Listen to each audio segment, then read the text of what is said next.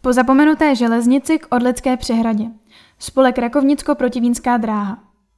V sobotu 13. května se uskuteční jubilejní desátý ročník pěšího putování po trase někdejší železniční vlečky, vedoucí z Tochovic ke hrázi vodního díla Orlík.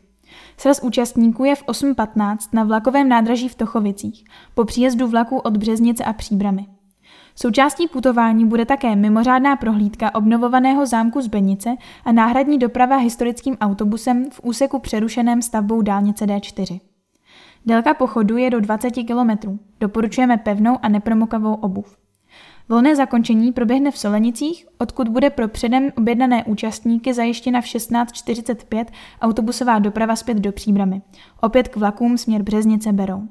Pro zájemce, kteří nebudou chtít absolvovat pěší trasu celou, bude také možné využít jízdu historickým autobusem ze Zbenic, odjezd ve 13 hodin na přehradu.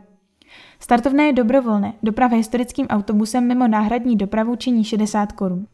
Rezervace a informace na telefonním čísle 774 818 458 nebo na webu rpdráha.cz.